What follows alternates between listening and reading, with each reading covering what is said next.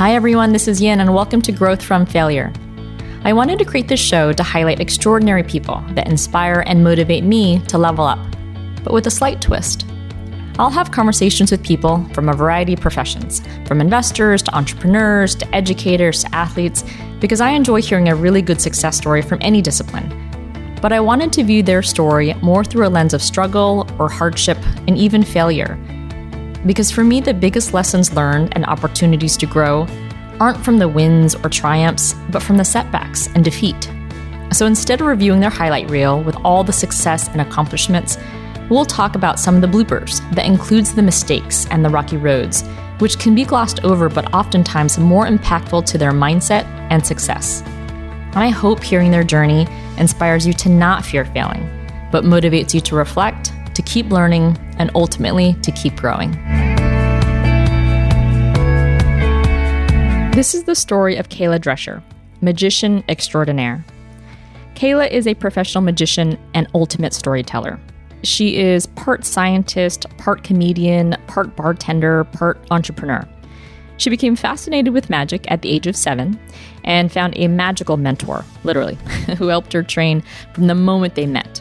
And after spending more than 10 years practicing and performing endlessly, Kayla decided to give magic a break.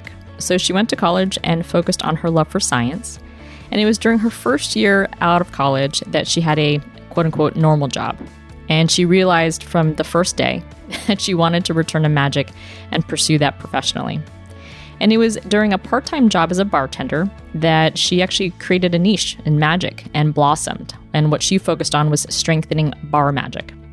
And it was from one of her magic bar tricks that Kayla started making headlines.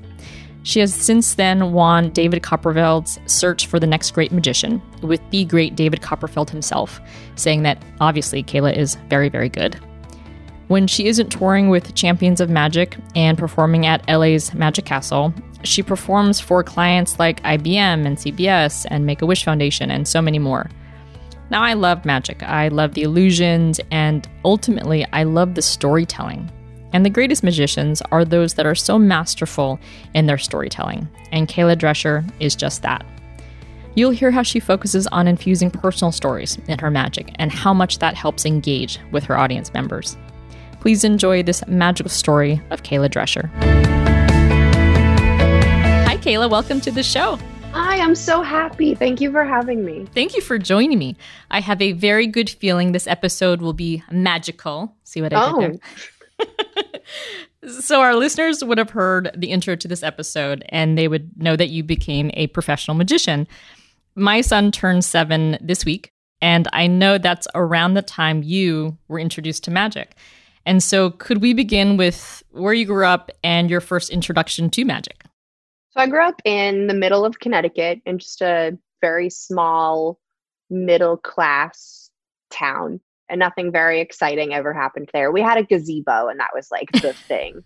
in fact, I received a pin from the mayor a couple of years ago for doing some shows there and the shape of the pin was the gazebo. So that was fun. That's not the story we're telling, but it's fun to talk about. So yeah, I was seven and we don't remember how this happened, honestly. I know that we were driving down to visit my cousin and we stopped in this magic shop in Milford, Connecticut. I think it was called like Balloons and Magic.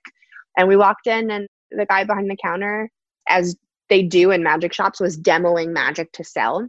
And he was demoing this cut and restored rope. So he would take a rope, cut it in half, put it back together. And at that age, I was already really obsessed with performing and making people laugh and making people be entertained. Like, I really, when I was in preschool, they asked everybody what you wanted to be when you grew up. And I said I wanted to be Maria from The Sound of Music, not a doctor or a lawyer. My parents were very happy. And I also was very sciency, so I was really obsessed with like experiments and playing with stuff. And I was always out in the backyard digging in the dirt and going, "What can I find?" And very logical, very experimenty. So magic really fit the performing side and the understanding how the world works side. And so it just clicked in my brain really, really well. And from there, I took lessons with the guy at the magic shop. We found a group of young magicians in Stamford, Connecticut, which is where I met my mentor, who was in his 70s when I was seven.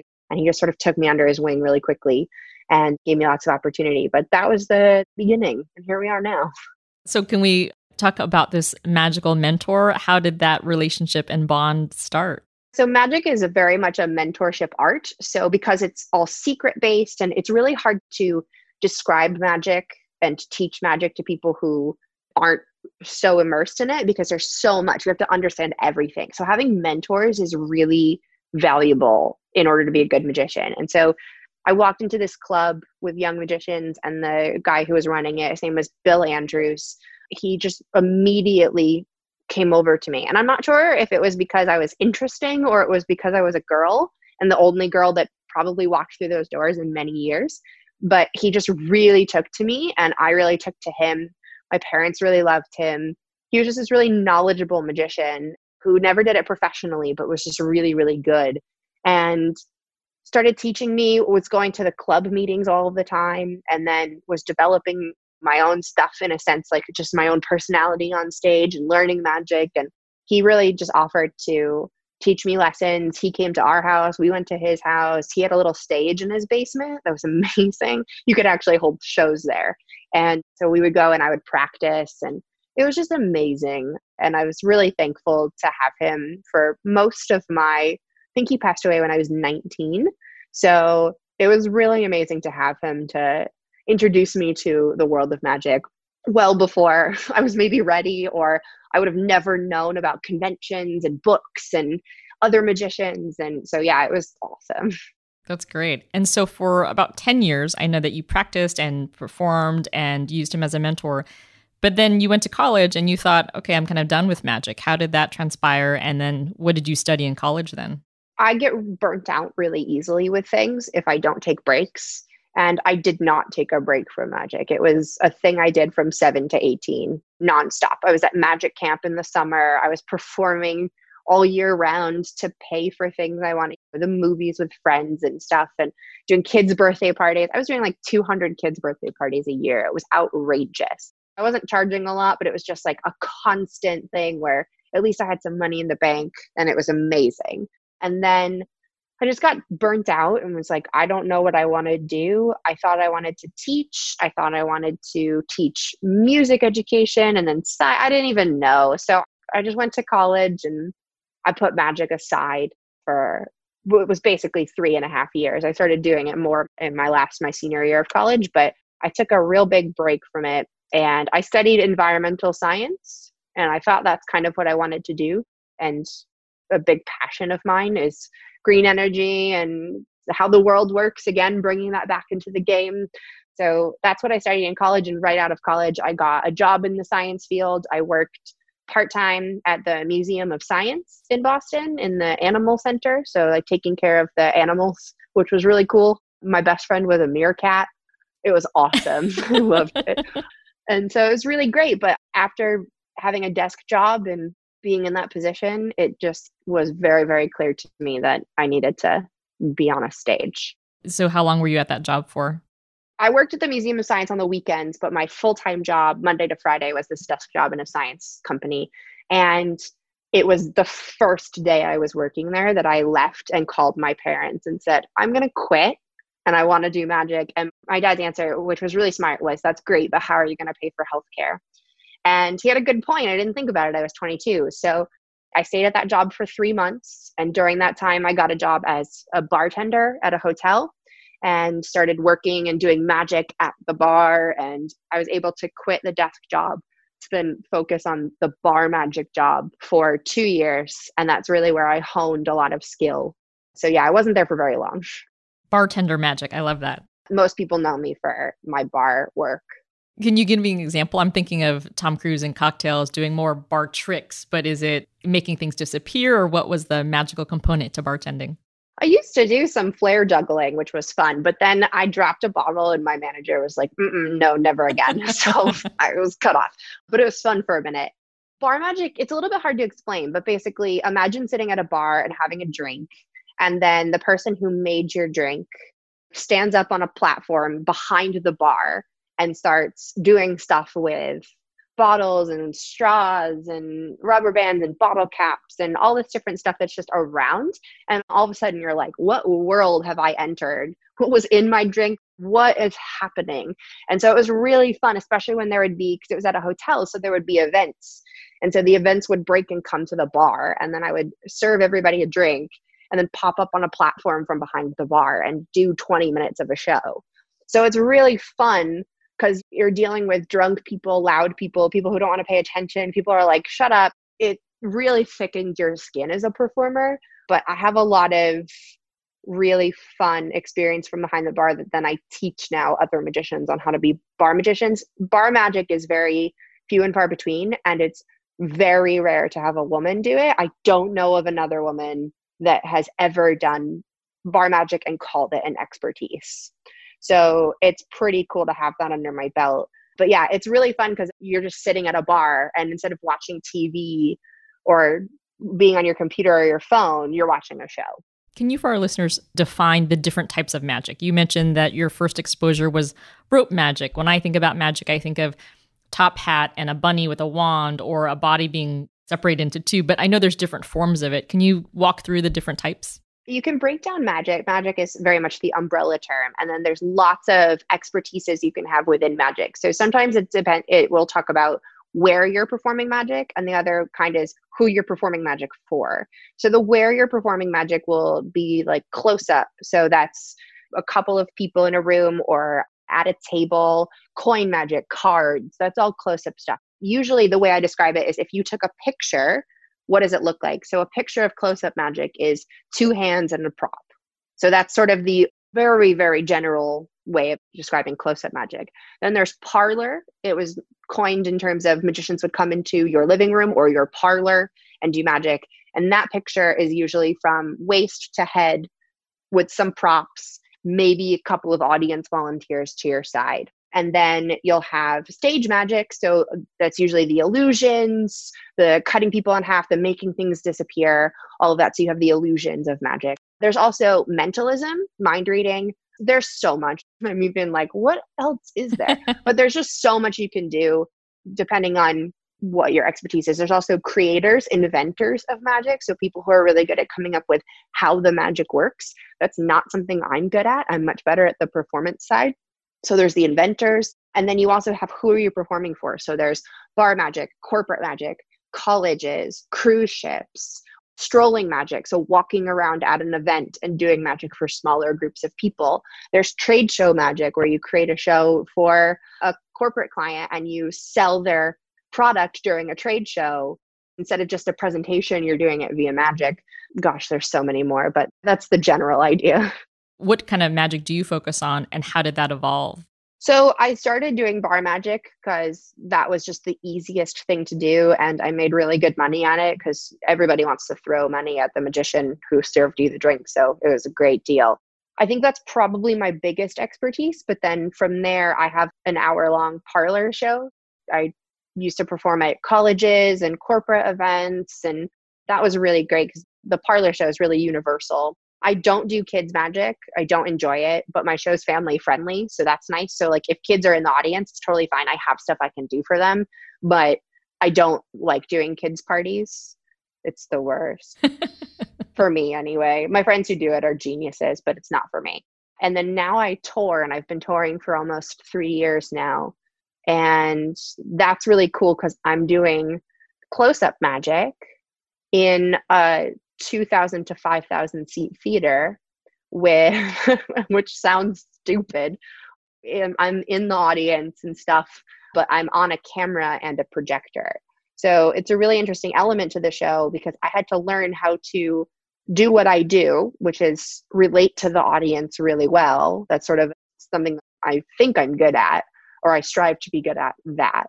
And then do that through a camera and a lens and a screen and so it's really tough but that's sort of what i do is do close-up magic for big theaters now can you talk about this tour group it's called champions of magic but can you share what that really is and more about that so champions of magic it's a show it started in the uk as a monthly show just by this guy who decided he wanted to start a show And then it slowly became a tiny tour in the UK. So all the performers were from England, all the crew was from England, the producers from England. And then they decided to do a US tour. And on the US tour, I got picked up right at the end of it. And that was almost three years ago now. And so I did a couple shows, got brought on permanently, and then another US guy got brought on. So there are five performers. We all have different expertises. So I'm the close up magician. We have Alex McAleer is the mind reader, the mentalist. We have Fernando Velasco, who's the escape artist. So he does all the dangerous escapes. It's amazing. And then Young and Strange are the illusion team. So they do all the big stuff. So you have like a wide range of things. We also have an aerialist. And so she does the silks. It's amazing. And then our crew is top notch people. And it's just this team of about 14 of us. And we travel the world together. So we've toured the US, we've toured Canada, we've toured the UK of England and Scotland. It's just crazy. So I'm gone for about 30 weeks out of the year pre pandemic we're just all over the place. Sometimes we live on a bus. And for the most part, we all really like each other. So that's helpful. so I remember before this interview, I was doing some prep work, and so much of your magic is online. And there was one amazing uh, story or video with you performing for Penn and Teller, where you bring Teller on, and you had this really cool magic trick with him. And it was a lot of storytelling, and it was no words, but a lot of emotions and actions that showed a love story. And you had mentioned early on when you're younger and learning about magic, you love to perform. How much of performance do you embed in magic, or is that magic by itself? But I'd love to hear your thoughts on storytelling in magic. Usually, a lot of magicians are very content to rely on the props being really amazing and not focus on the performance itself. So, magic is really easy to be lazy and still be good. So, I moved out to Los Angeles about five years ago. And when I did that, because LA is so entertainment based and people here are so good, I realized that I actually I was really good for Connecticut, but not good for anywhere else. So I had to really up that game. And through that, I was still doing magic, but I left studying magic and studied comedy and improv and all this different stuff, which then that was able to be brought in to magic. So writing a sketch is a lot like writing a piece of magic where you have a beginning, middle, and end, and you've got to up the ante and you've got to raise the stakes and make it interesting while still doing a magic trick. And I tried to learn how to be entertaining without a prop. I remember I was taking an improv class and doing space work, so pretending there was an object in my hand, which for a lot of people is hard. But for me, because I always work with props, it was really easy. I would be relying on my space work to be funny. And the teacher went, All right, we're going to do the scene again. Kayla, you can't pick up anything. I was like, Oh no, I don't know how to be funny or interesting without something in my hands. And he really pushed me to understand okay, so how do I be entertaining without relying on a thing? And that is something a lot of magicians don't do. And it's so valuable. So from there, I really learned okay, we can bring in a lot of other elements to magic. And eventually, the heart routine was born. I also have these amazing, I call them mentors. I don't know if they would define themselves as that. They're kind of like my magic parents. I met them like eight years ago now. And they're so good. And I eventually just went to them and said, I want to do things that you do, how they were so amazing and they still help me. And I've learned so much from them about being unique and interesting and bringing in elements of my life into magic. And then that's sort of really what helped me become different and interesting, which is defining my personality on stage, defining like, why would I even show you this trick? I don't want to just fool you. That's stupid. I don't think magic is a game. It should be entertaining. So magic is very much the special effect to the story you want to tell. So if I want to share with you a piece of information about myself, I'll go, okay, this is a really fun story to tell, or this is a really fun, silly thing about me that would be really fun for the audience to know. What magic can I put with that? And then, boom, we put it with it. And I think that makes a much more entertaining piece of magic than anything else. So, that heart routine I did on Fool Us was literally born out of having a bad relationship. And I just, all of a sudden, I was like, oh, this is a good story, but I'm going to say it, I'm going to say no words here we go. And boom, it was born.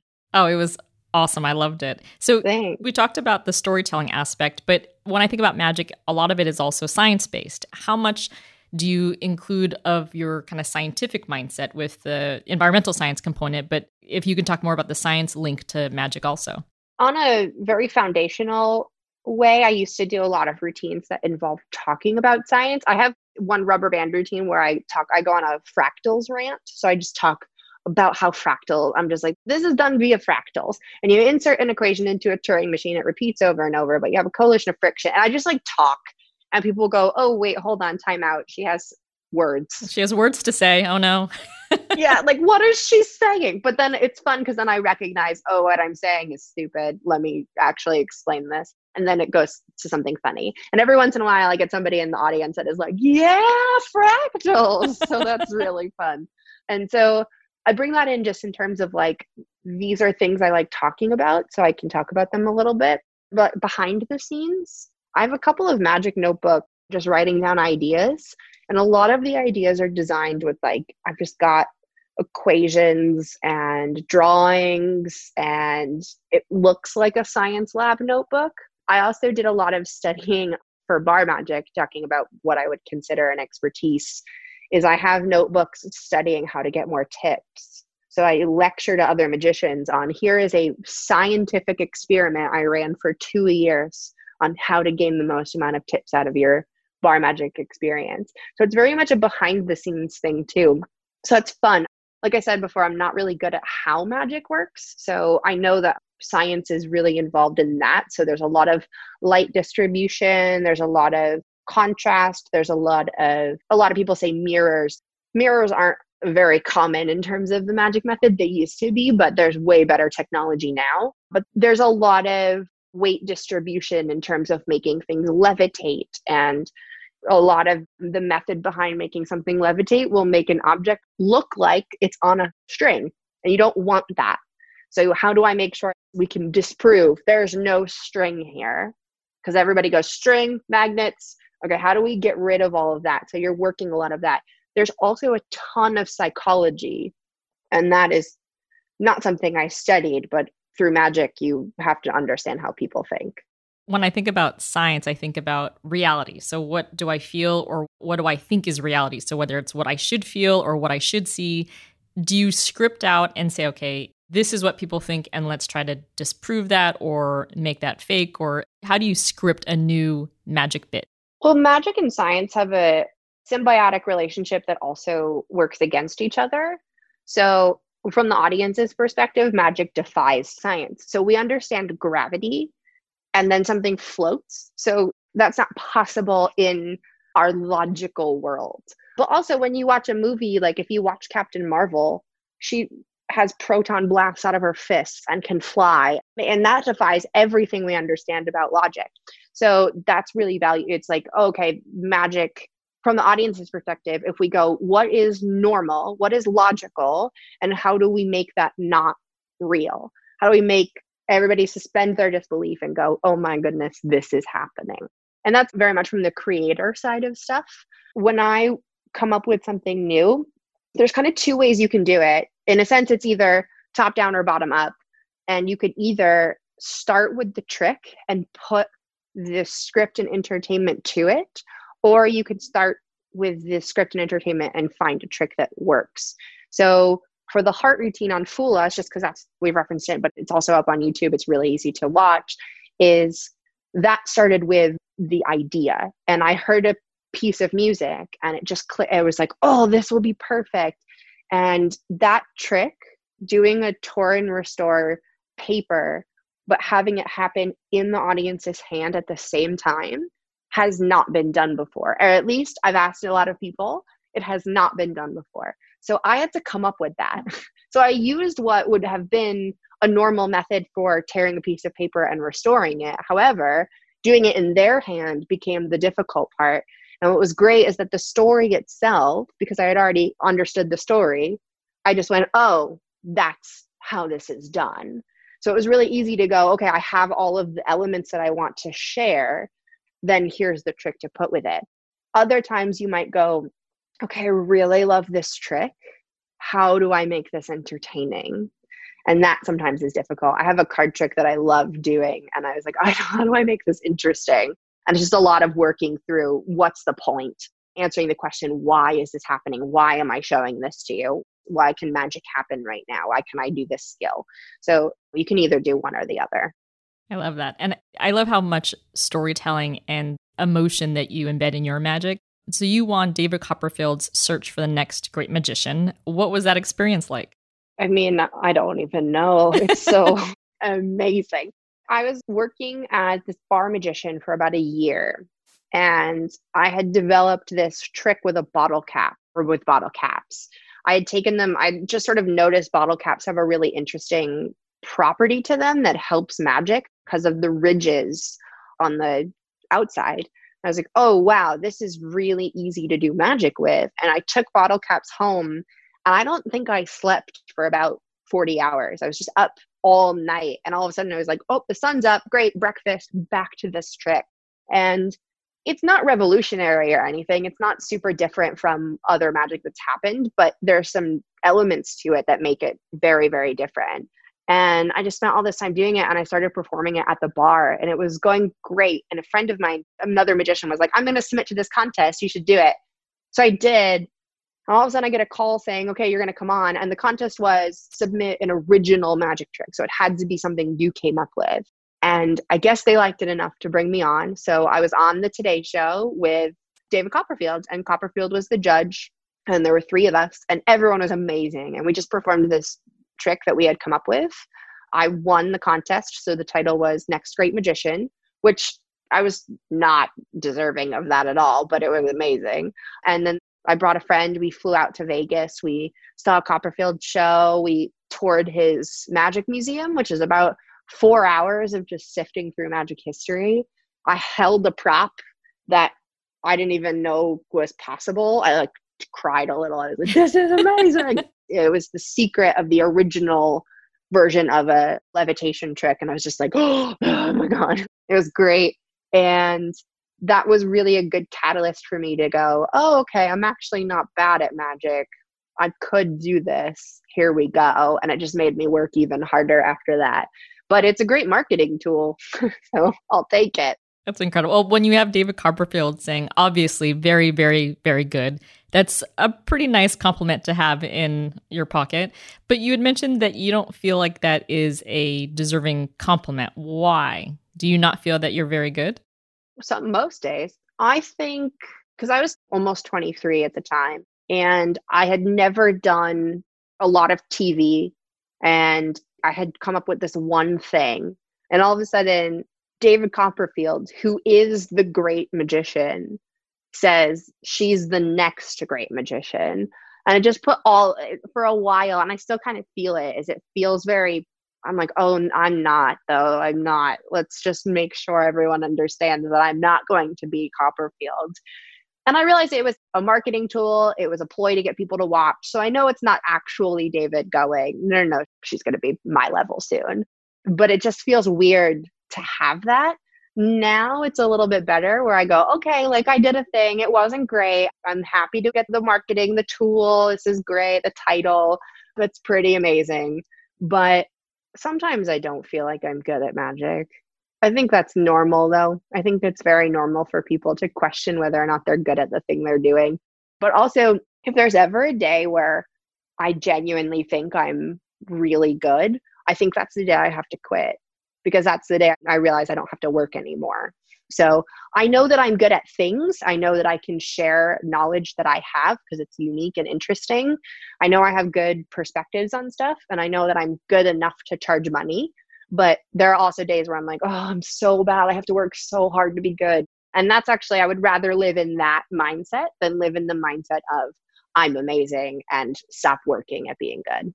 There's one interview I did with this extraordinary woman, Amber Freed, and she was an equity research analyst before she started a nonprofit focused on her son's illness. As she was working in like the stock world and investments world, she said the stock market is the most humbling machine and tool ever because every day you're told you're stupid. and there's so many people applying to figure this puzzle out. And she goes, it's really humbling. And magic seems similar where you have this really fast feedback loop where you try it, and if it doesn't work, you know right away. How many times have you failed at birthday parties or in front of people or on film, and you're like, holy crap? what is the failure and feedback loop like for you?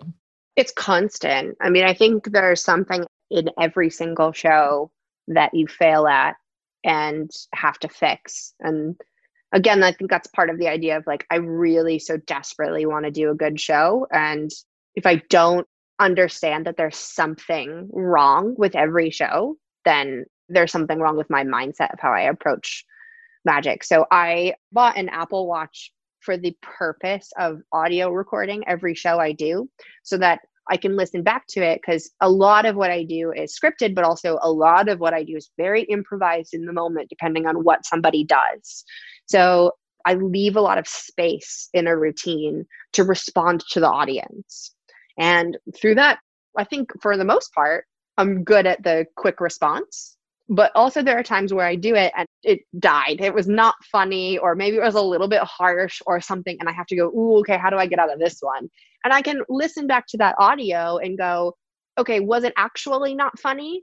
Okay, yes, it was. What did I say? And how do I learn from this? And in magic, we have a term we call the pros, and the pros are the guys and women, but I say guys a lot, are the people that are willing to admit that they did a really good show, but this one thing messed up, or this one really hard thing happened, and how do I fix it? Or a prop failed, or whatever it is. And those are the pros. Those are the people that you want to really work with because those are the ones that continue to get better. They don't ever stop. And that's the mindset I always want to have is how do I make this better? So I'm constantly audio recording and listening back to the audio the next day, what's great about the tour is that I get to tour with literally my family in a sense. And especially one of the guys, the mind reader, he and I, after the show, while we're waiting to go do the final bows and do the final illusion, we just sit and talk about what went well and what didn't. And it's good to have that feedback from each other too. So you're constantly failing, especially when a trick really doesn't work and you can't get out of it. You're like, all right, that failed. Why did it fail? How do I need to fix this? I have to fix this prop. I need to fix this moment. It's just a constant fixing of stuff. So magic is literally just, I think you fail more than you succeed. The audience might not see it, but you definitely do. I love that. You had mentioned improv, but I forgot to mention and thank Holly Mandel, who introduced us. And you had mentioned improv is helpful to your routine and your storytelling. Are there other skills or attributes that you think make a good magician? First of all, I love Holly. I want to be here when I grow up. Me too. She's amazing. Love her. Yeah, thank you, Holly. I think the best thing for me that makes a magician good is being a human being first. I really, and audiences are really picking it up on, especially now because we're so used to watching things on a screen or we want an actual human interaction that's valuable if you're a magician and you're doing stock lines, so lines that every magician has ever done, so a lot of that is like, can I have your hand? No, the clean one. If you're not bringing in your personality and who you are, and you're not grounded, and that's really what improv helped me do is ground myself in this moment and listen to the audience, be present, be a human being having a conversation. I think that's what makes a good magician. I hate watching magic that is just it's like you're performing for a wall. You don't care about your audience at all. And that's so many magicians. But when there's a magician that actually cares and listens and wants to do a good show for this audience, not any audience, this audience, and they want to share who they are as a person, that's what makes good magic. And I think a lot of audiences are starting to really catch on to that. A lot of audiences are still entertained by the props. That's great. But a lot of audiences especially colleges, are really starting to click in. College students are going, ah, oh, this is boring. It's easy for them to just tune out. But if you click into them, if you relate to them, if you're interesting, then they're like, yeah, this is great. So that's what I think makes a good magician is someone who understands how to be a human being first. Love that. Do you have a goal for your magical career? Do you think about career growth? I think you have to. I'm not really a good planner. I don't have a five year plan. Like, I don't even know what I'm doing the rest of the day. I'm really good at just sort of going, what do I want to do right now? And then do that thing. And if I don't want to do this other thing I'm supposed to do, I'm not going to do that. I have to live in the moment of going, what is going to entertain me at this moment? And I do have a really specific goal, which is I want a show in one place. So eventually, I want a family would be really lovely to have one day and a home base where I'm traveling now the majority of the year. I'd rather have it be the opposite in like another five years or so. And I want to have a show in one place where people can come to me and I can control the environment, but then I can perform a couple nights a week and it'd be fun. So I think that's the eventual goal is to have a show in one place. So that would be the ultimate. Awesome. You had mentioned Bill, you had mentioned your magic parents. Are there more mentors or sponsors along the way that has helped you learn and hone in your craft? Yeah, I think the magic community overall is very supportive of each other. I'm really lucky to have amazing women in the community because, like you said, there aren't a lot. We estimate there's like 7% of magicians are women, but about 3% of them are professionals. So it's a small number, and I'm really lucky to have women that have come before me and paved the way and now help when I'm at most discouraged about being a gender minority in magic for them to go, no, no, no, okay, keep going. This is what you need to do. So I'm really thankful for that.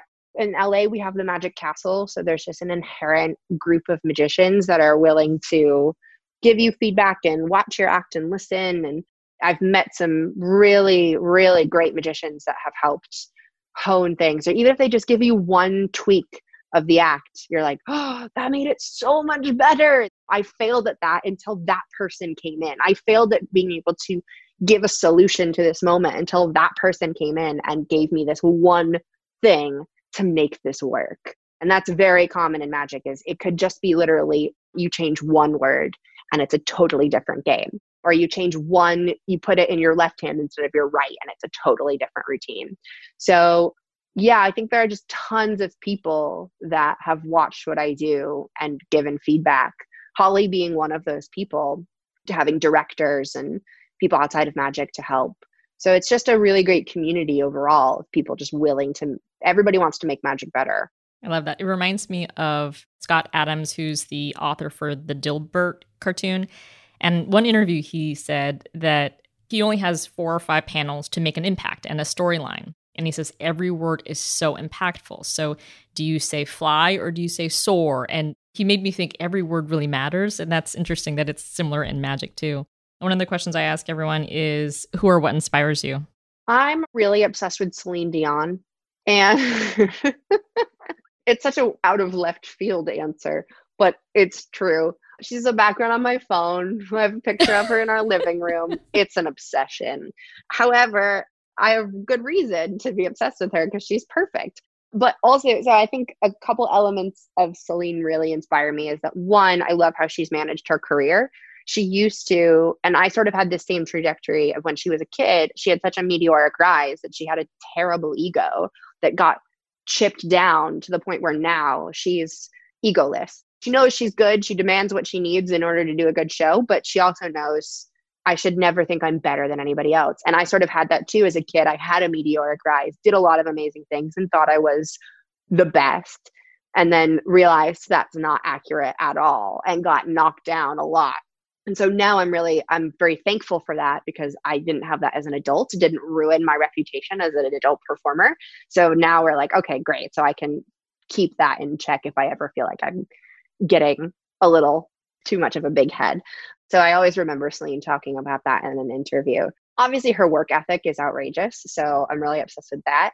But I've seen her show a good amount of times. And every show she does is so well thought out in terms of the lighting, the choreography, the way she holds the microphone is that every tiny detail is important. And she's so present in every show. I saw her Vegas show right before it closed and she does like a 15 minute stand up comedy set. And was it funny? It wasn't at all, but it was awesome because she's endearing, she's interesting, and she's real. And you're like, ah, okay, I want to be that. She's not apologizing for who she is, and she's nuts.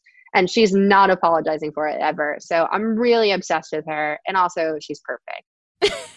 that may be one of my favorite profile answers. Thanks. So I usually ask people, and I think I'm going to change this question because it's evolved just with the amount of interviews I've done.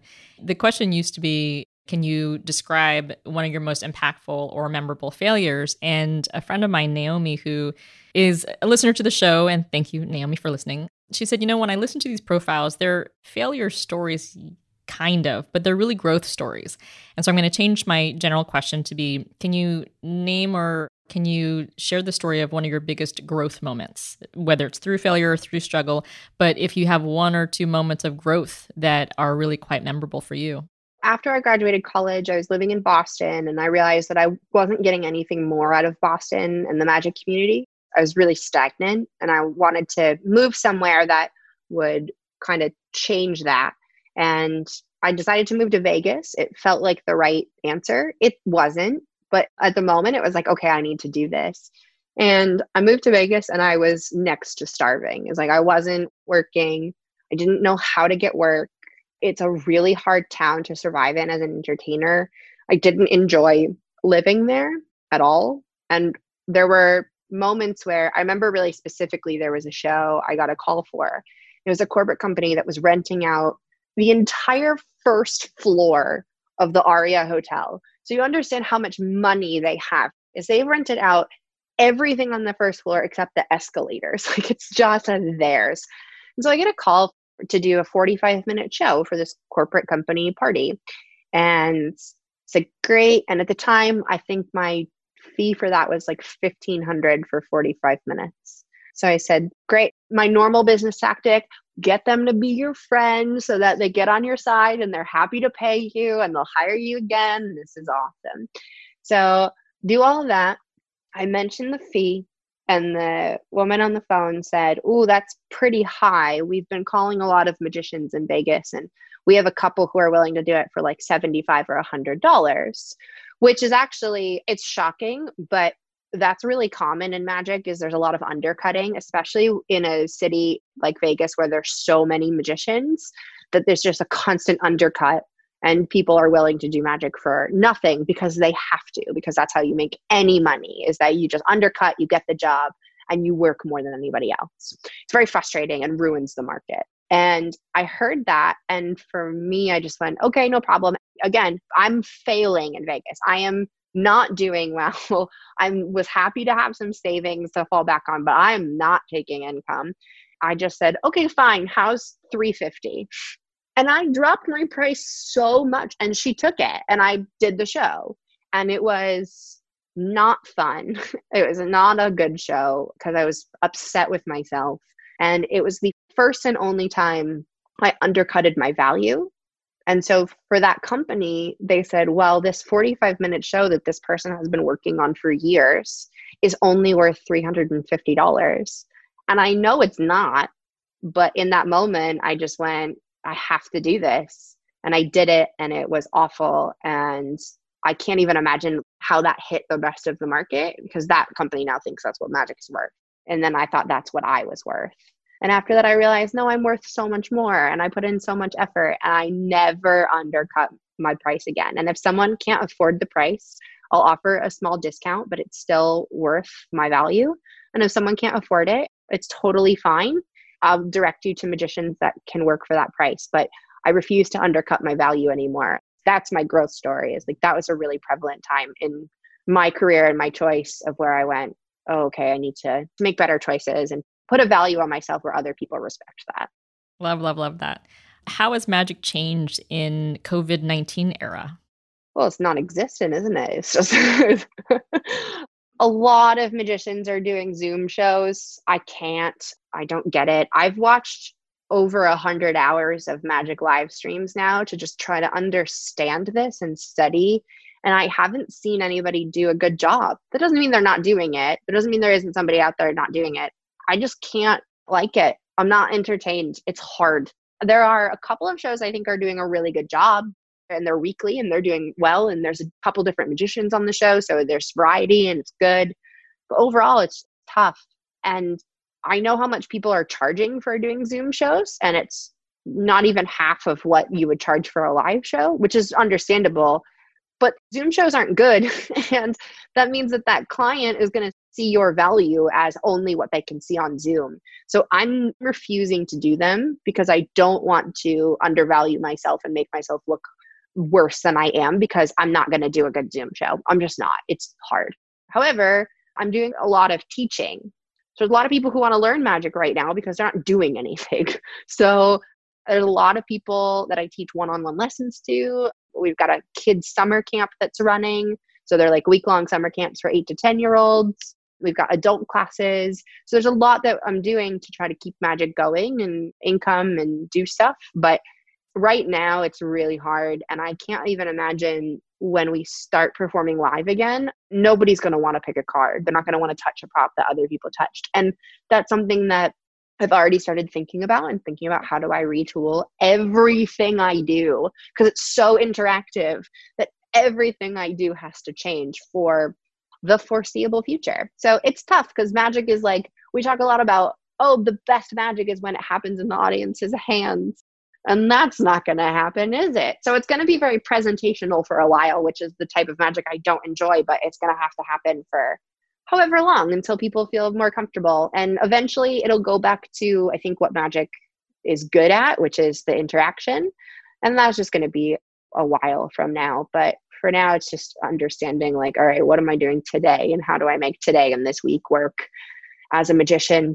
But it's tough because that's you work so hard to have a career and then it all just comes crashing down and luckily everybody's in the same boat or i keep saying that and i correct myself because somebody said no we're not all in the same boat we're in the same storm and in different boats and i keep having to remember that but we're all in the same storm and right now i'm personally in a boat that just really wants to make people laugh but is slowly sinking so it's fine that's where we are. So just trying to figure it out. I don't have really any answers, but magic is definitely making a huge shift after we start opening things up. But I imagine theater will be the last thing to come back. I am confident that whenever magic kind of reopens in person, that you will somehow make a virus approach to it in terms of making like a virus disappear from the hands of the nose or something like that yeah, it'll be fun. I mean, there will be a lot of things to talk about and we can share through magic because everybody can relate to being in this pandemic, which is really, really valuable for entertainers because you can all go, all right, you all get this. I want to share my experience, which is really good. But yeah, it's going to be a bit. And I look forward to getting back on stage. I miss it so much, but I'm just trying to do what is fun. Getting hobbies. I haven't had a hobby in a while. So developing those, which is really great and just being at home. I don't get to be home very often and with my family, and it's nice to be here. So, yeah, make it work. That's awesome. Where can people find out more about Kayla Drescher? So, my website is magicinheels.com, which is funny because I hate wearing heels. So, yep, you can go to that website. That's about it. And all the social medias are Magic in Heels. You can find them there. Awesome. Well, thank you so much for joining me. Thank you for having me. This is great.